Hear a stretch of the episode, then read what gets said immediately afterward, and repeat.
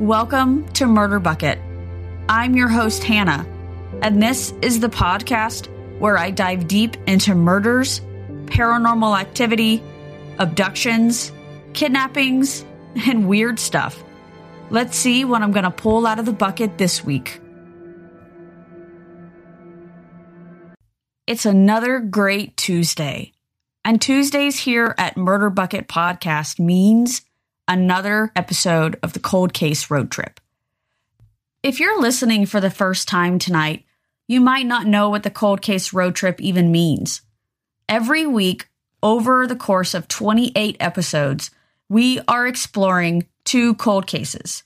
They range from all 50 states, DC, and five inhabited territories. Tonight, we're on stops 17 and 18, and we'll be exploring Michigan, and Alabama. I do have one question to ask you, though, before we get started. What snacks do you have? I have Coke Zero, which is my all time favorite drink.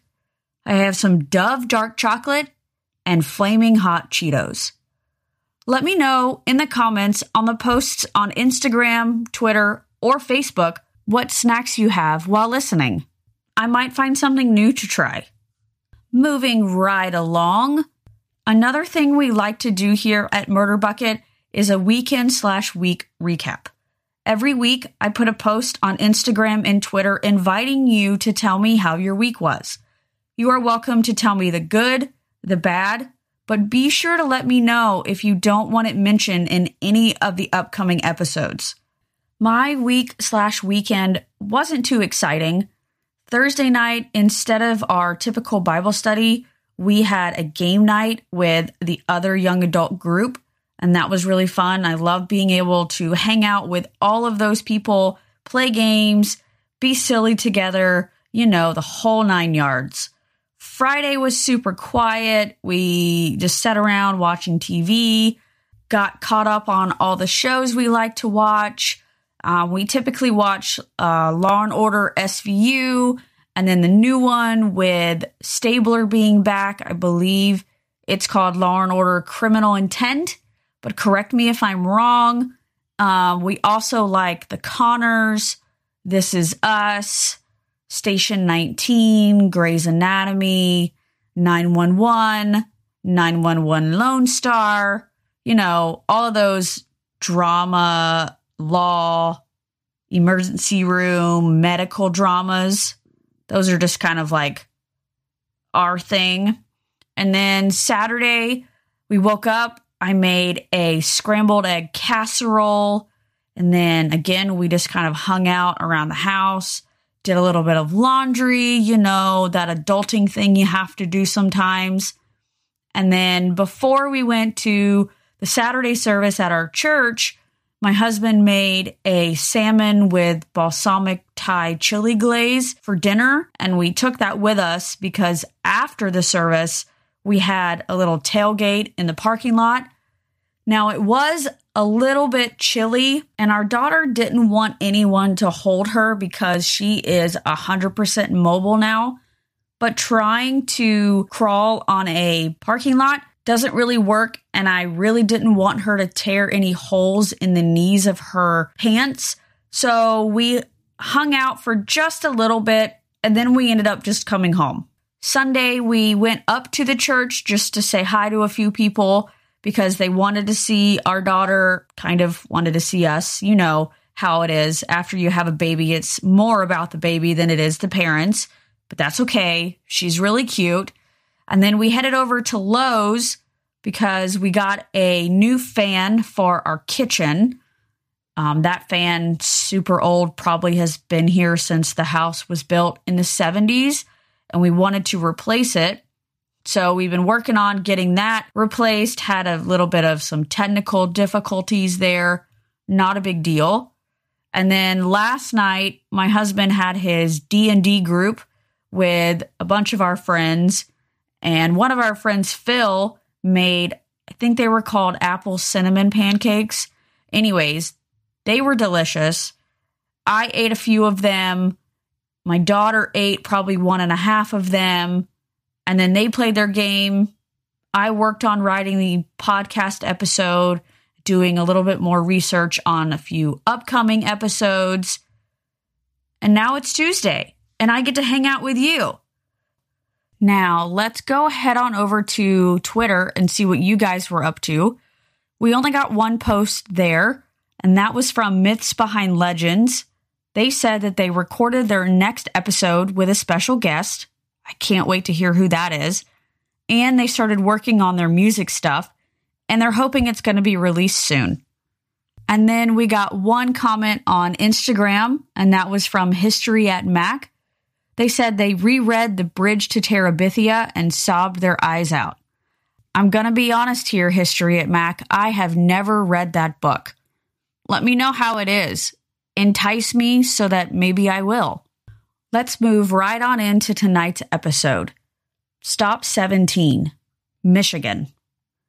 Connie Royce, 24, was recently divorced and living with her parents in Madison Heights, Michigan she met a guy named Greg at a bar in May of 1990, and they made plans to go out in June.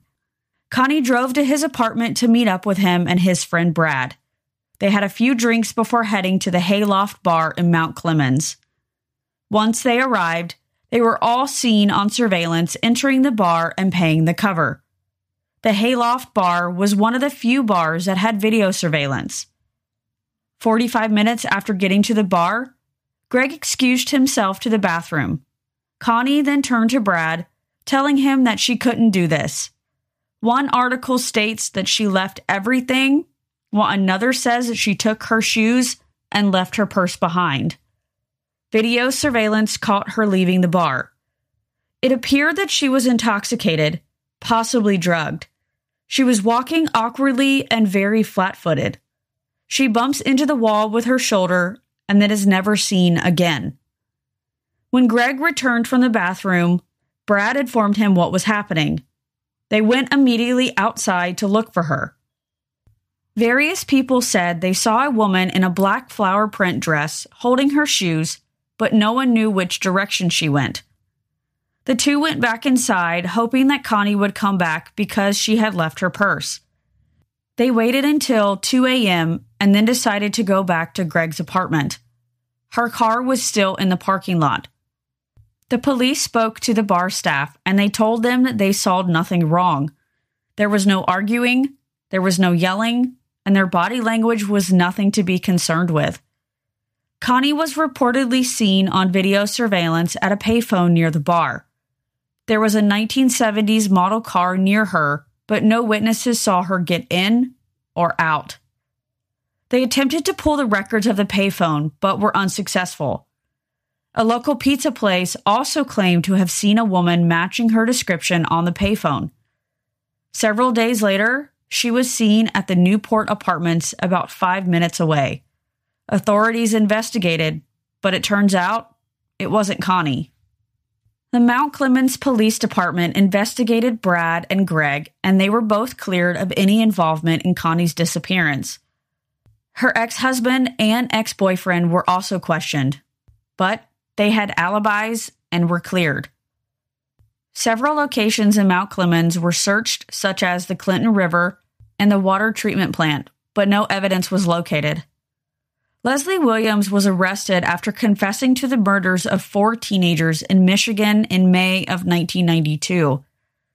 Police speculate that he might have been involved in Connie's case, but he was in prison at the time of her disappearance. In 2005, Mount Clemens Police Department was closed and all open investigations were turned over to the Macomb County Sheriff's Office. In 2009, her case was reopened and they interviewed everyone all over again. But nobody was tagged as a suspect. There have been several theories as to what happened to Connie. Medium.com believes that Connie might have been drugged and doesn't believe that it was Greg or Brad because they did stay at the bar to wait for her. They think that someone else might have done so and followed her outside, avoiding the surveillance camera. The next theory is that when she was sighted at the payphone, she might have called someone to pick her up, and when they did, something must have gone wrong. The last theory indicated that she started wandering near the road and was offered a ride by the wrong person. Connie was the youngest of four children. Her brother and sister were more than a decade older than her, and she had one younger brother. She graduated from Lamphere High School in 1984 in Madison Heights, Michigan.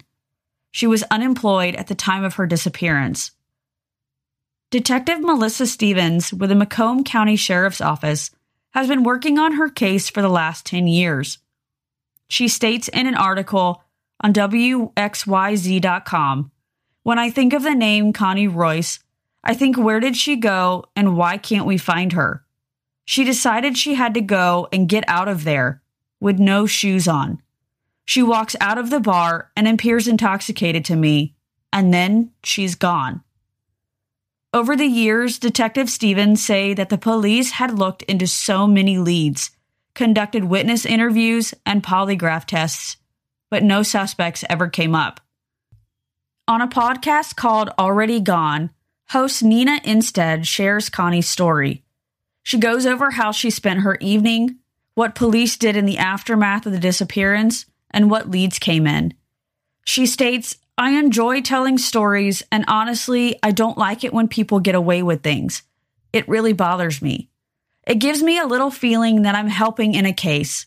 I believe someone knows what happened to her, and if the right person comes forward, we could find Connie and bring her back to her family.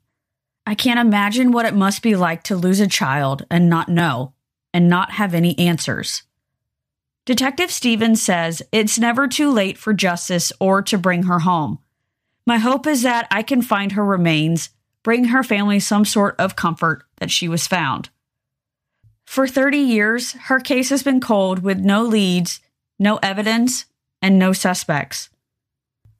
Connie was last seen wearing a black form fitting sleeveless mini dress with a flower print skirt and no shoes. If you have any questions regarding Connie's whereabouts, please contact the Macomb County Sheriff's Office.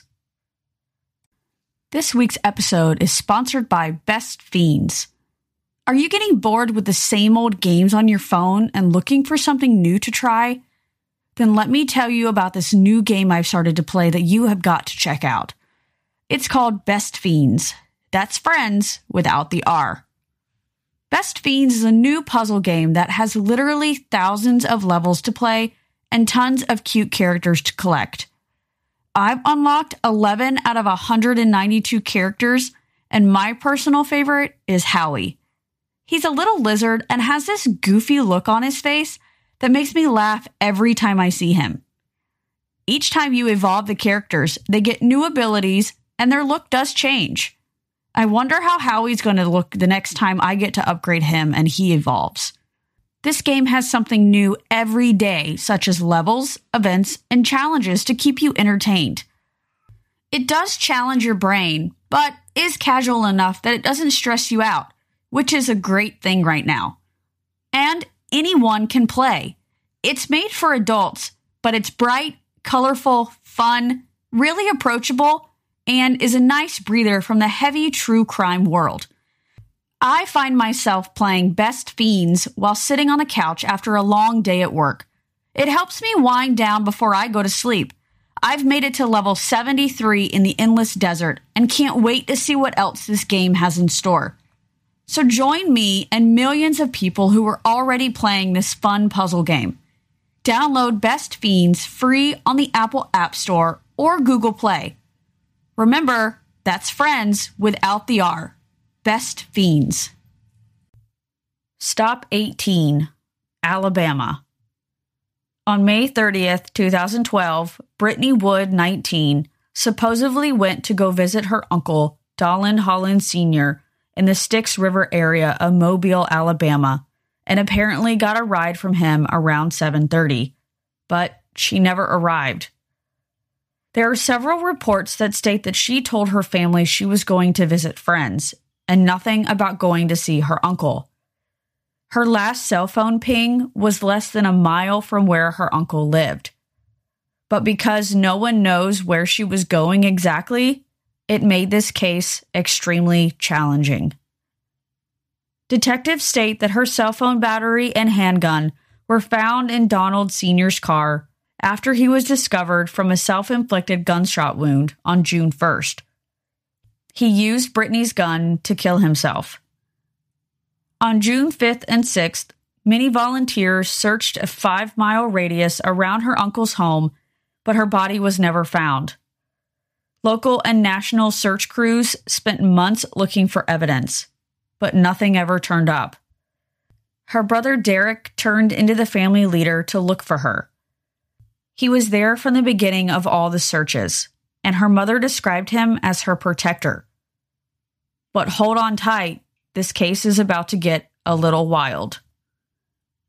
In February of 2012, Randall Wood, another one of Brittany's uncles, contacted the local police department to report family sexual abuse.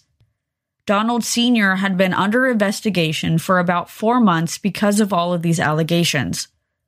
Police think that on the day that Brittany disappeared, she was trying to confront him.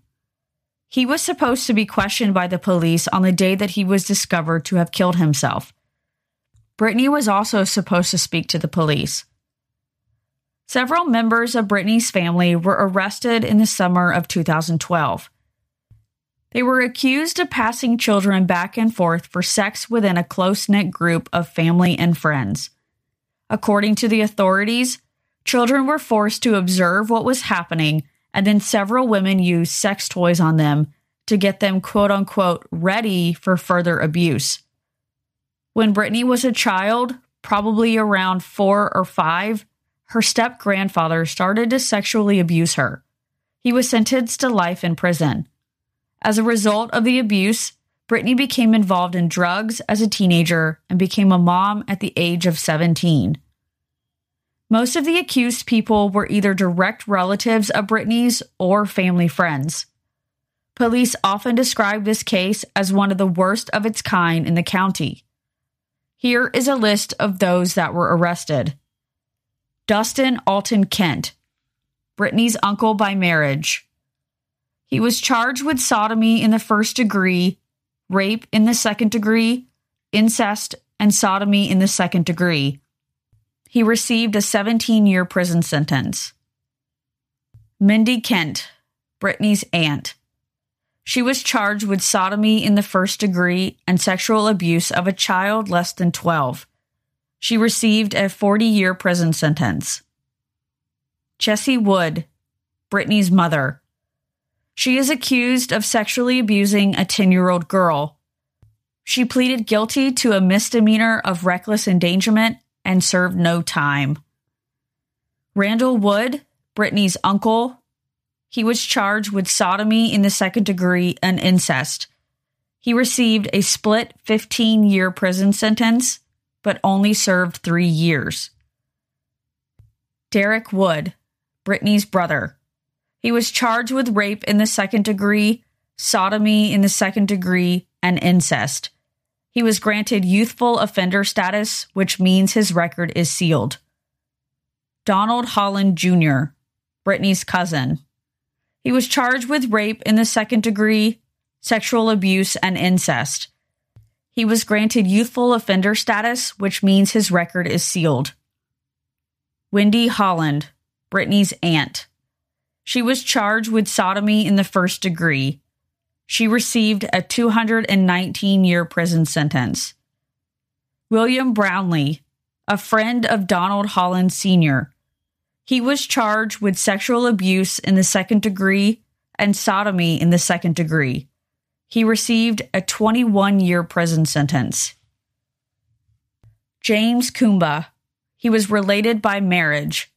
He was charged with rape in the first degree, sodomy in the first degree, and sexual abuse of a child less than 12. The outcome of his sentencing is unknown. And finally, Nelton Morgan, a family friend. He was charged with rape in the first degree, and sexual abuse of a child less than 12. He received a 10 year prison sentence and five years of probation. Mobile County Assistant District Attorney Nikki Patterson told a reporter, I have had some pretty bizarre cases in my day. But what makes this appalling is that most child sex abuse cases are done in secret. someone is sneaking around with a child and trying to get the child not to tell anyone. This was out in the open and so blatant and was a secret shared by so many people before it came forward. Some investigators believe Brittany knew that other children were being abused by family members, yet the police claim that her disappearance isn't connected. In 2012, a tip came into the police department, which prompted a search in Grand Bay, Alabama. Brittany's mother, Chessie, said in an article on Fox10TV.com I'm just hoping she's there. I really hope that after eight years, we can bring her home. Unfortunately, investigators didn't find anything at the property, but Chessie is certain family members are responsible for her daughter's disappearance. They were disappointed that nothing was found during this search, but the family isn't ready to give up hope. Brittany's stepmother, Stephanie, also believes that family members know what happened to her. Stephanie has attended almost all of the court appearances, hoping to hear a hint or a clue but has come up with nothing so far. The Baldwin County Assistant District Attorney Teresa Hines said in an article on AL.com We remain hopeful that one day, that someday, someone with information as to Brittany's whereabouts will come forward. Until then, we will continue to work. Baldwin County Sheriff Huey Mack believes that Brittany is dead he said in the same article, all of those leads which could be followed up on have been to date. It is our belief that she is deceased and her body has been concealed.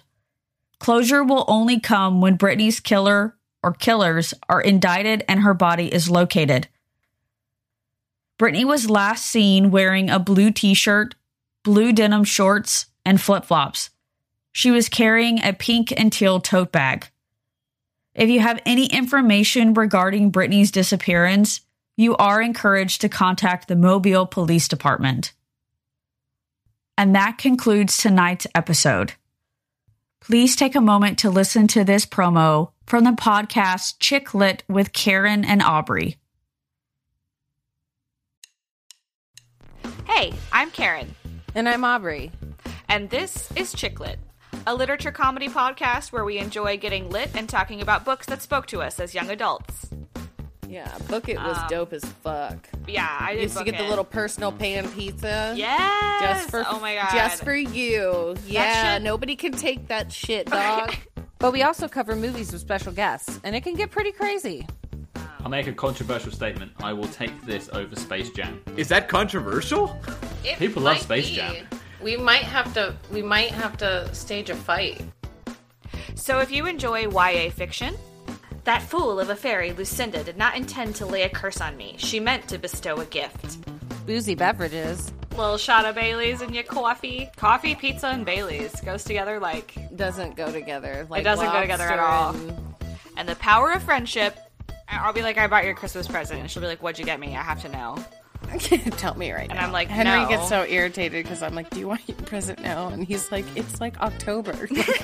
no, I don't. Then we're the podcast for you. We've been best friends for over a decade, so join in on the fun and grab a drink, y'all. January 6th at 1.15 p.m., the day that Dry January died. Thanks for sticking around to the end. I hope you have enjoyed tonight's episode. Be sure to check us out on Instagram at Murd Bucket, Twitter at The Murder Bucket, and Facebook at Bucket Murd. Check out weekly posts regarding new episodes and chime in on the weekend slash week recaps. I would love to get to know you better. Have a great day